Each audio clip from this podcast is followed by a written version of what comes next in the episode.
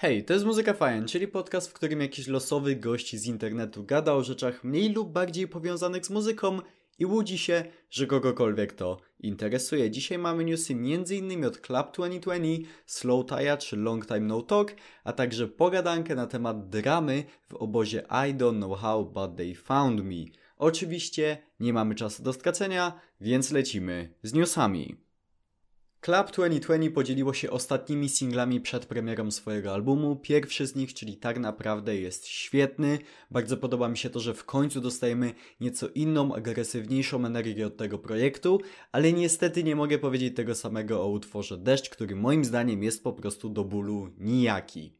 Real Friends wydali swoją nową epkę There's Nothing Worse Than Too Late i cóż za zaskoczenie jest po prostu bardzo solidna jeśli ktoś lubi pop-punk to zdecydowanie warto sprawdzić, bo ten zespół właściwie zawsze jest gwarancją pewnej jakości. Byłem mocno sceptyczny co do przyszłości Real Friends z nowym wokalistą, ale muszę przyznać, że Cody Muraro naprawdę daje radę.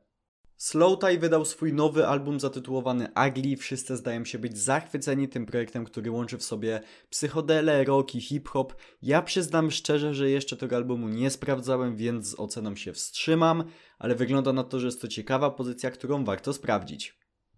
Long Time No Talk, czyli polski zespół robiący alternatywne emo z midwestowym klimatem, wydało swoją pierwszą epkę i szczerze mówiąc nie spodziewałem się, że to będzie aż tak dobre. To jest nieironicznie alternatywne emo na bardzo wysokim poziomie. Produkcja również daje radę i bardzo serdecznie polecam sprawdzenie tych gości, bo mają obecnie dosłownie kilkaset miesięcznych słuchaczy na Spotify, a robią naprawdę bardzo ciekawe rzeczy.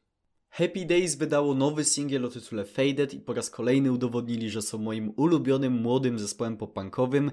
Musicie wiedzieć, że bardzo lubię wszelkiego rodzaju deformacje wokali w muzyce, a ten zespół robi to dość często, a poza tym po prostu instrumental po raz kolejny jest fenomenalny i koniecznie sprawdźcie sobie tych gości.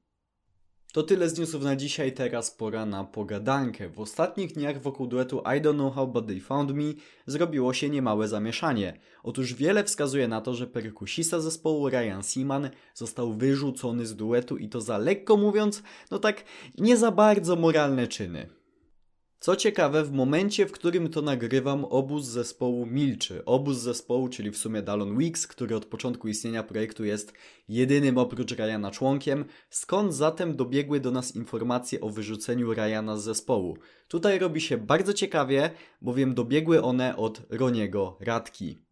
Czyli człowieka, który był już przez swoją karierę zamieszany w tyle dram i afer, że zwyczajnie nie da się tego chyba policzyć, jednakże co istotniejsze, Roni nie jest totalnie przypadkową i neutralną osobą w tej całej sytuacji, bowiem jak być może wiecie, Roni jest wokalistą zespołu Falling in Reverse i swego czasu perkusistą tego zespołu był właśnie Ryan Seaman.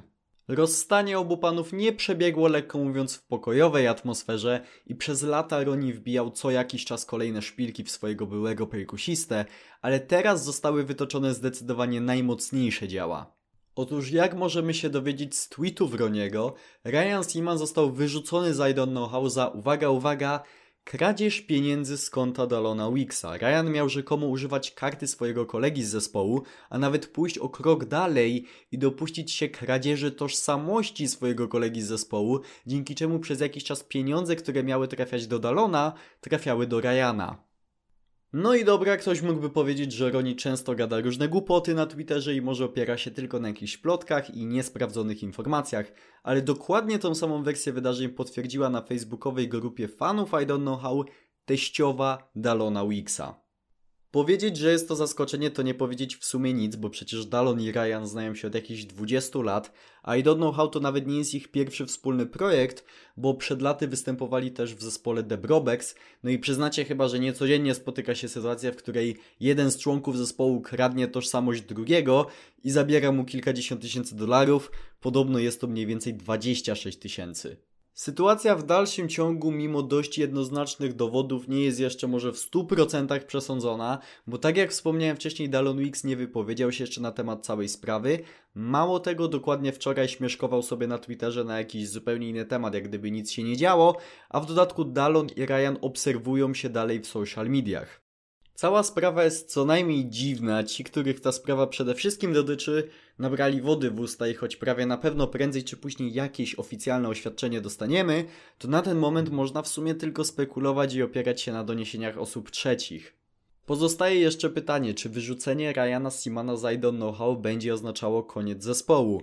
Szczerze mówiąc, nie wydaje mi się. Dość powszechną wiedzą jest to, że Ryan w gruncie rzeczy w ogóle nie pisze muzyki, a za całość tak naprawdę odpowiada Dallon. To samo było zresztą w Falling in Reverse, tam też Ryan na dobrą sprawę miał mieć podobno marginalny wpływ na muzykę zespołu. I to by było na tyle, jeśli chodzi o dzisiejszy epizod Muzyka Fame Podcast. Jeśli słuchasz tego podcastu na Spotify, zostaw po sobie ocenę najlepiej pięciogwiazdkową, będzie mi bardzo miło. Standardowo przypominam też, że w opisie tego podcastu znajdują się linki m.in. do mojego serwera Discord, do mojego kanału na YouTubie, na Twitchu i tak dalej. Wszystko tam znajdziecie. Ja już nie przedłużam. Dzięki wielkie raz jeszcze za wysłuchanie. Życzę Wam miłego dnia bądź wieczoru i do usłyszenia w następnym epizodzie. Hej!